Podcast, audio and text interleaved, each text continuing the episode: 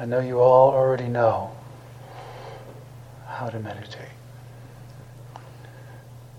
And you already all know how to pursue enlightenment.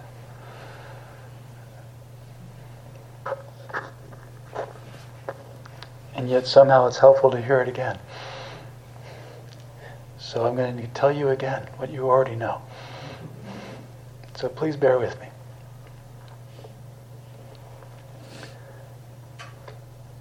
We go on meditation retreat, we're giving ourselves this unique opportunity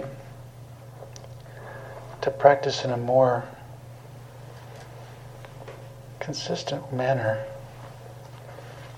and generate uh, interesting new results. But it's worthwhile to remember what, what we're doing and why we're doing it.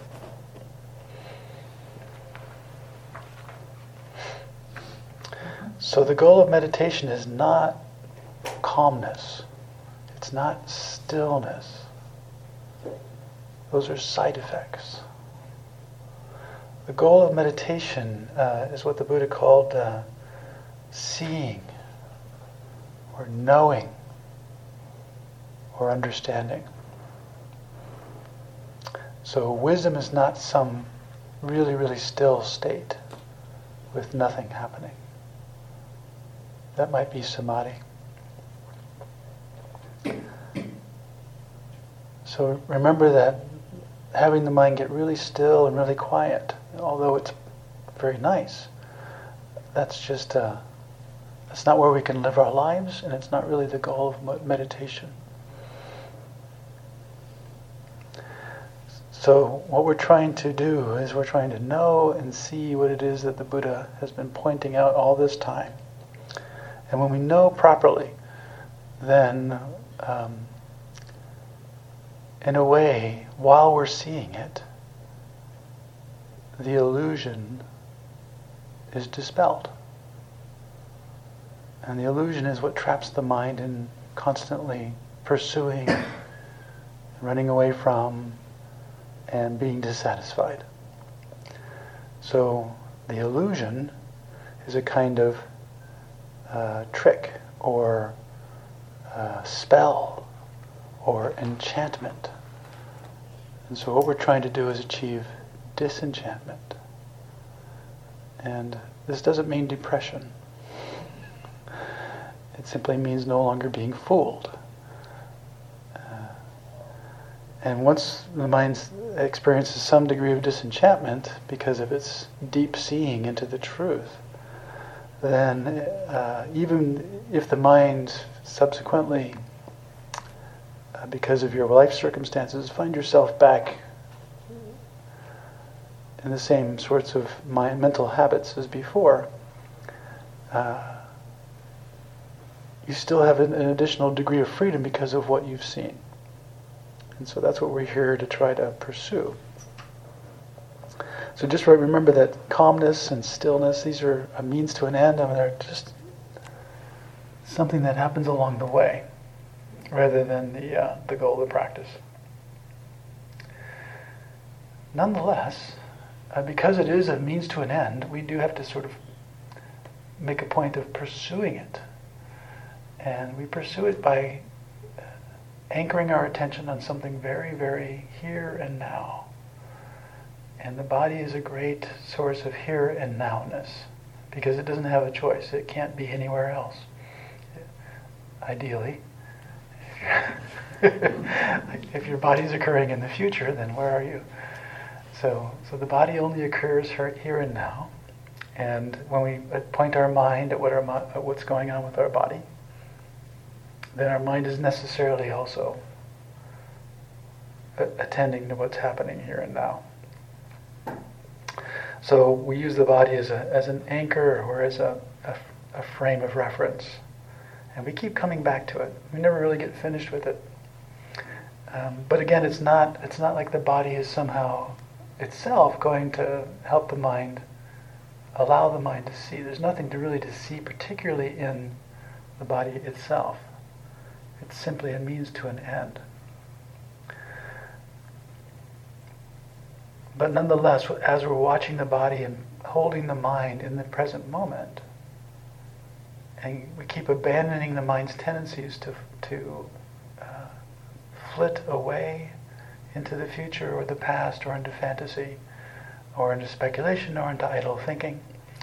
And we just keep bringing the mind back to what's actually happening right here, right now.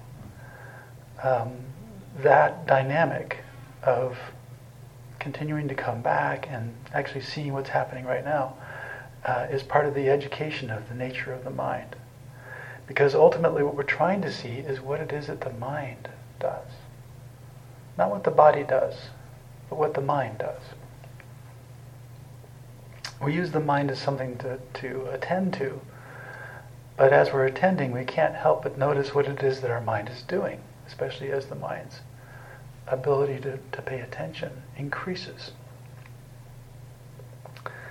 So, the instructions, as you've heard them before, is very simple. We start off with something pretty coarse, pretty obvious, really concrete. The breath. At any moment, are you breathing in or are you breathing out? And how can you tell? You can tell because of the physical sensations. So just know, over and over again, now, here's the breath, here's the breath. There it is, still there. and if you can get the mind to stay with this coarse breath, and not a very long time, it'll start to get bored with just that. So, in order to keep the mind engaged, we keep uh, adding to the task, we keep refining the task. So, once you've got a bit of a grip on the breath itself as a phenomena, something happening here and now. Um, push your edge a little bit and see if you can notice the in breath as separate from the out breath. Notice the cycle.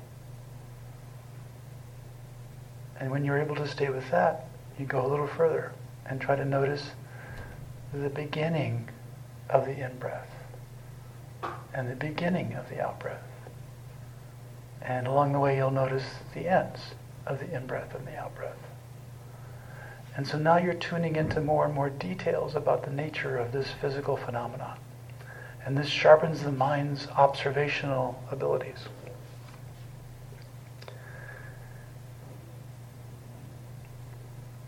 If the mind still has more capacity, then try to notice all the little jots and wiggles and buzzes and vibrations and temperature changes associated with each individual in breath. And then the same level of detail with each individual out breath. As though you're watching a parade and you're trying to pick out every person in the parade and what they're doing. So you point your mind at this phenomena, and insofar as the mind has the ability to stay with it, you keep increasing the amount of detail that you pick out as a way of keeping the mind on task and keeping the mind sharpening in terms of its observational capacity.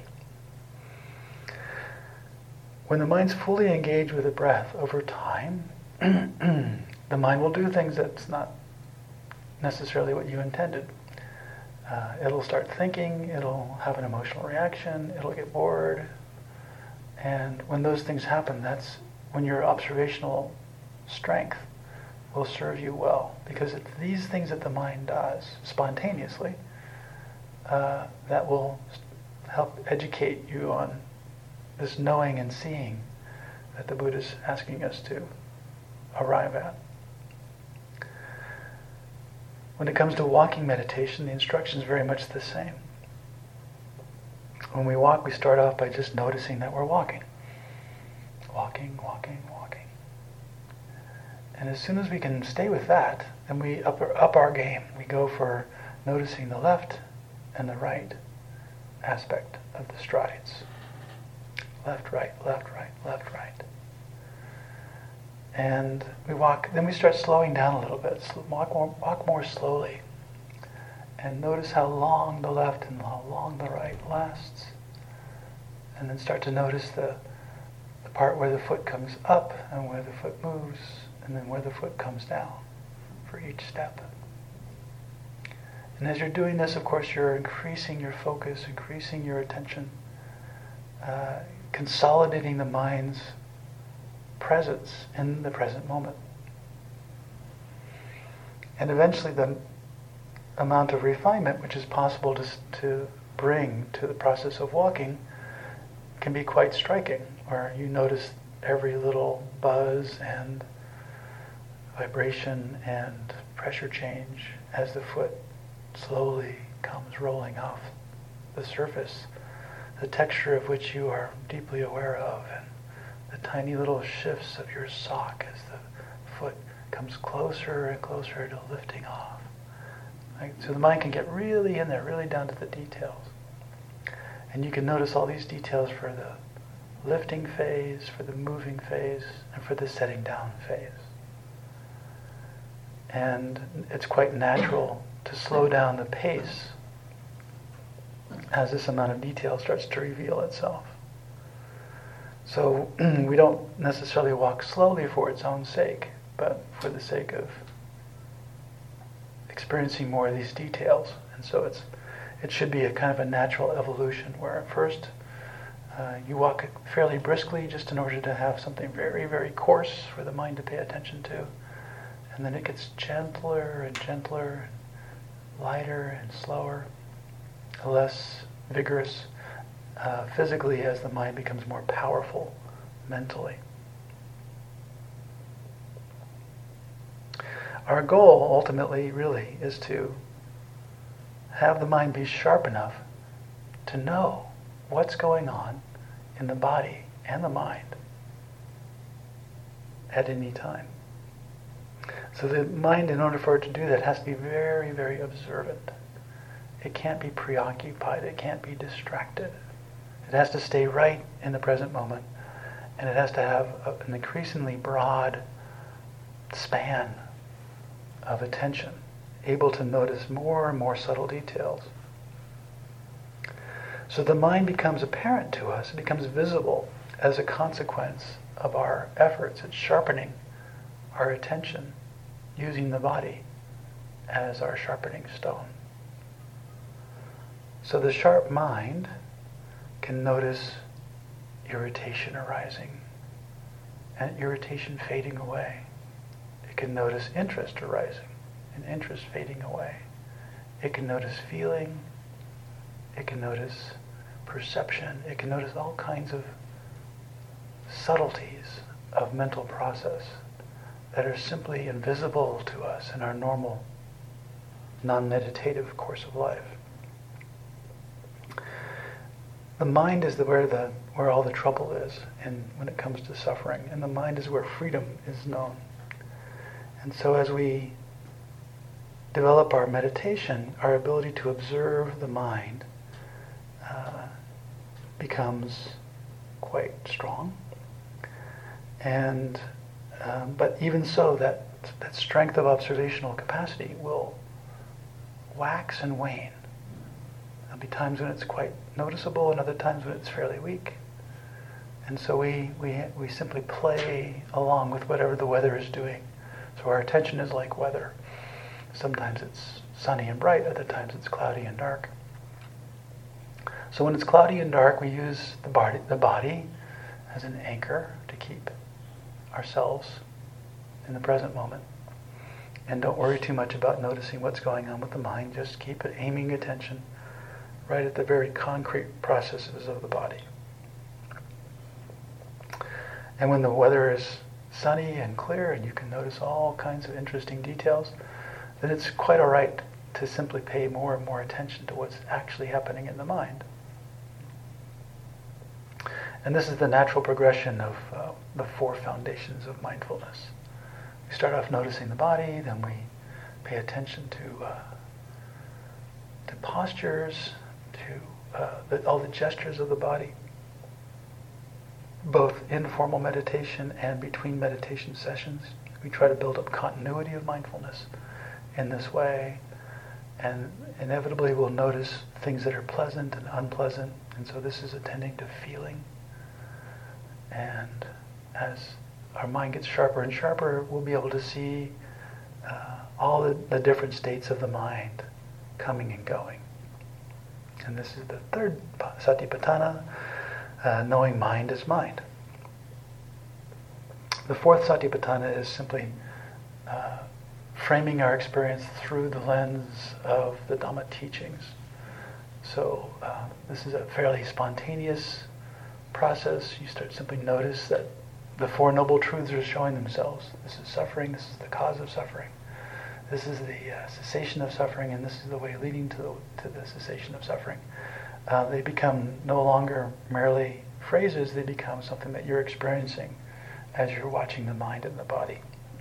So you notice the Four Noble Truths, you notice the five aggregates, the six sense spheres, the, uh, the factors of enlightenment, they all become, they all start to show themselves to you.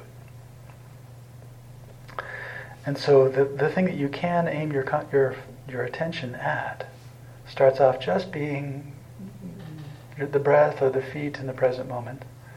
And eventually you can you find you can aim your attention at very, very subtle, uh, very, very almost invisible things and still know what's going on. So this is where we're headed. This is what we're trying to, uh, this is the, ultimately what we're cultivating. And the way to get there is just to keep pushing your edge. Uh, if the mind is uh, noticing the breath coming and going, don't don't rest on your laurels. Uh, see if you can see it just a little bit more. Notice a little more detail. At the same time, don't become impatient. Right? The mind develops, it cools off from its normal distracted uh, state. It cools off at a, a kind of a slow pace, like a a big pot of boiling water. You you turn off the heat and the pot starts to cool off, but you can't necessarily expect it to be cool uh, in a matter of minutes. You have to wait a fairly long time. But eventually it will become cool as long as you don't keep, if as long as you don't go back to heating it up. So we're just going to let things cool down. One last point I'd like to reflect on is I've hinted at it a little bit, this notion of helping to anchor attention using a, tech, a technique called noting, which isn't really found in the Ajahn Chah tradition. But I've been studying outside the Ajahn Chah tradition, so I'll just maybe offer this as a possibility if you're interested. Um, noting is um, can get a bad rap, and it's by itself it's just another technique, and it may or may not help you. But think of noting as a way of acknowledging what's actually happening, stepping back from the process of what's happening, and simply reminding yourself, oh, this is what's happening.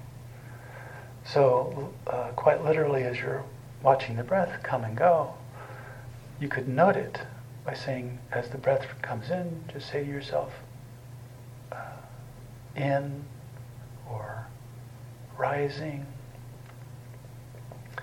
and as the breath goes out, out or falling, and think of that as a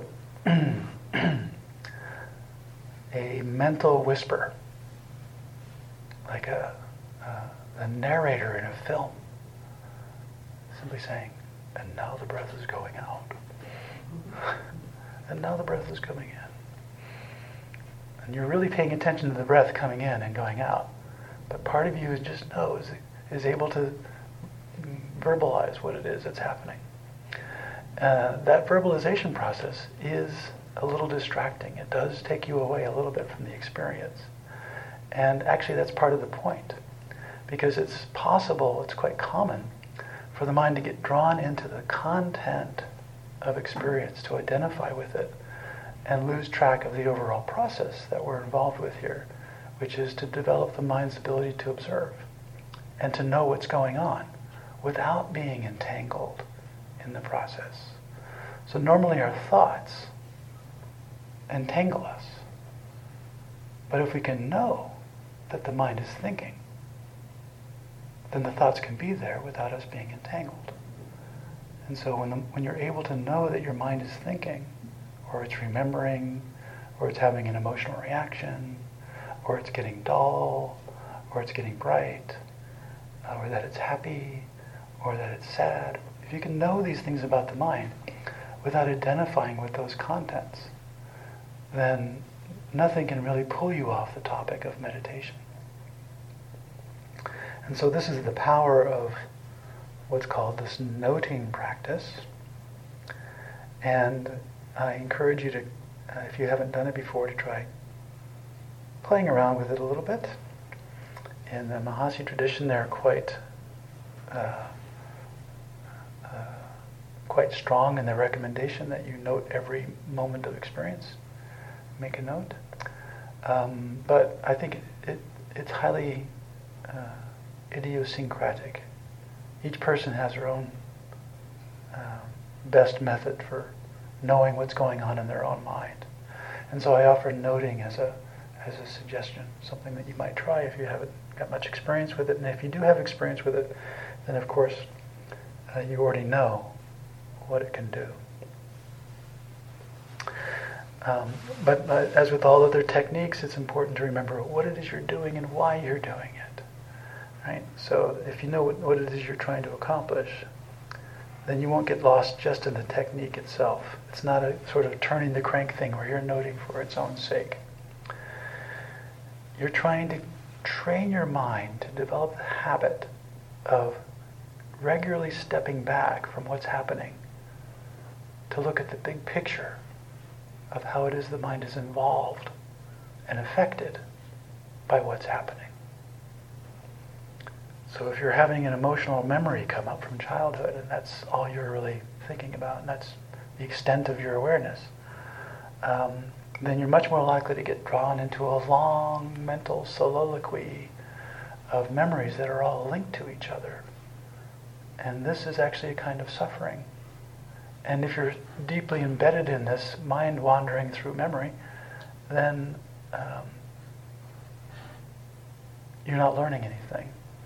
You're not, noting, you're not knowing what the mind is doing. You're simply experiencing the mind by being the mind. So by teaching yourself to stand back every second or so and go thinking, thinking, remembering, remembering, that breaks up the, pro- the tendency for the mind to get sucked into the content. And so you cycle between the content, the experience of what it is that's happening right now, and stepping back and noticing the quality of your attention that allows you to, to stand back from your experience. And so noting helps build that strength of mind, that habit of mind, to be able to step back and look at the big picture. And eventually it can develop into a kind of continual power of mind, a stance of mind where uh, you're always aware of what the mind is doing, what the body is doing, and also aware of the quality of your attention, how bright it is, how broad it is, uh, how detailed the objects are appearing. Uh, so this mindfulness of mind becomes nonverbal, even though you use this kind of verbal technique to go in that direction. So these are some of the possibilities of this, uh, this addition to your bag of tricks as a meditator. And then maybe last I'll just mention um,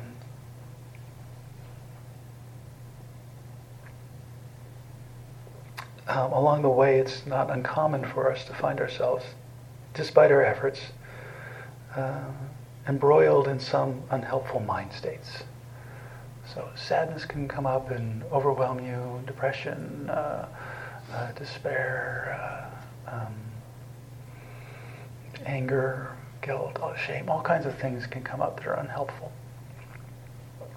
And of course, if your attention and your noting practice isn't quite up to mark yet, you might not be powerful enough to be able to just note it and watch it fade away.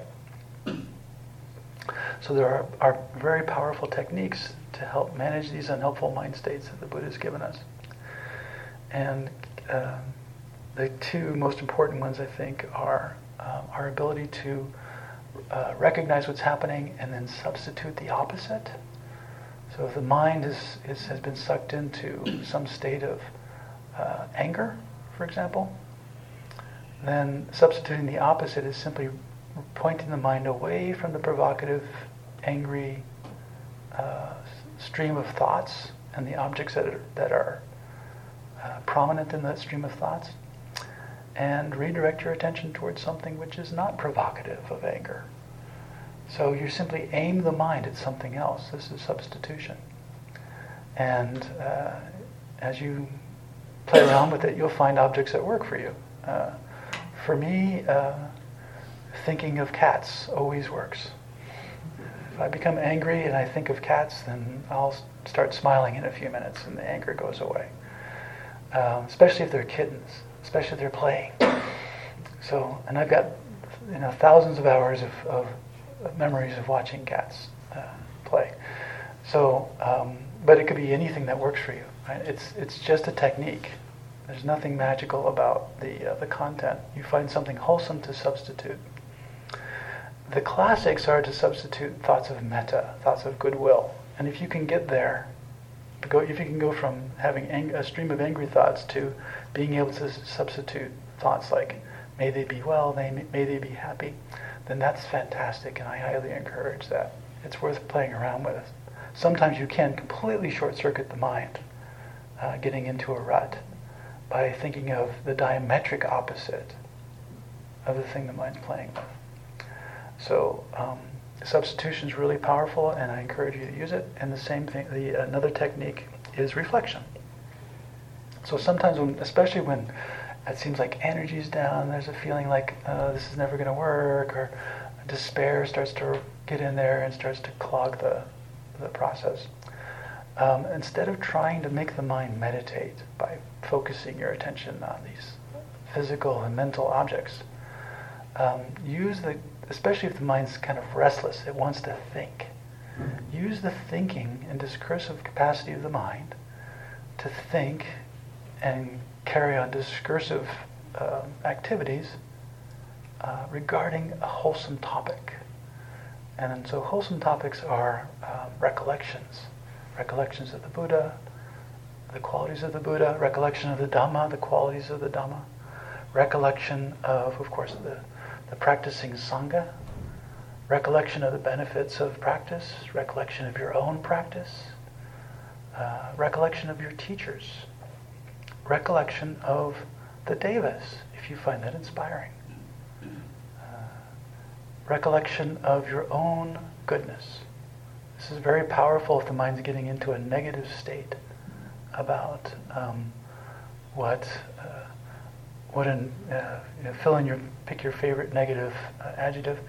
What a so and so I am.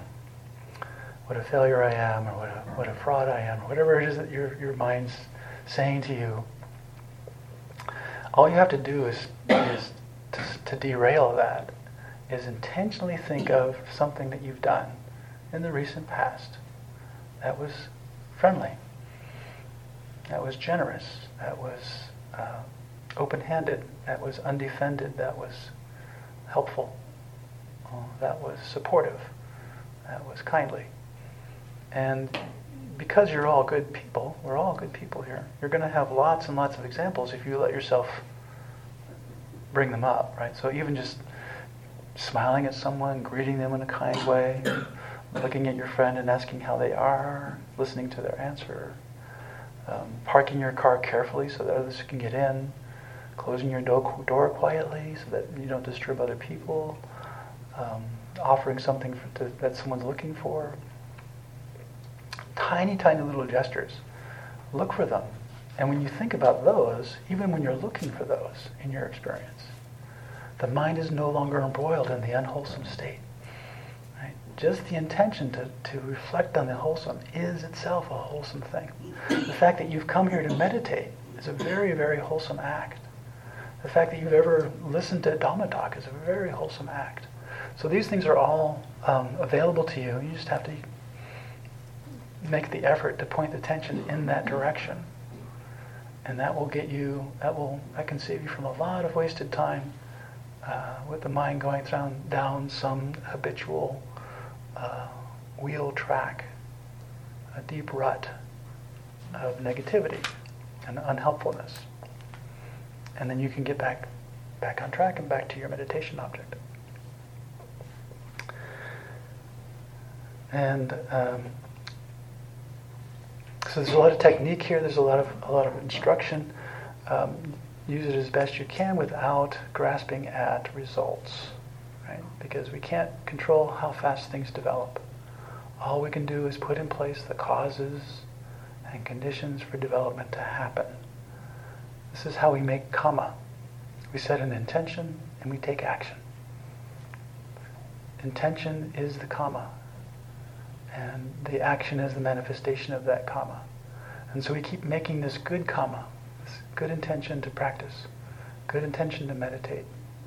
And uh, over and over again, as we continue in this cycle, we'll start to see the fruits of that good karma coming back to us as, as our meditation proceeds. But we never really know when it's going to come to full fruition. It might be this, this, this very retreat. So there's no point in, uh, in holding back. Right? It's a rare opportunity to go on retreat. So uh, putting forth a steady, consistent, as, as close to unbroken as you can achieve uh, is very, very helpful in generating this virtuous cycle of karma that eventually bears the fruit that you, you've uh, been pursuing. So I offer those comments for your reflection. Um, maybe we can sit together for another 15 minutes or so, and then I'll ring a bell, and you can carry on sitting and walking uh, up until the uh, until the meal time.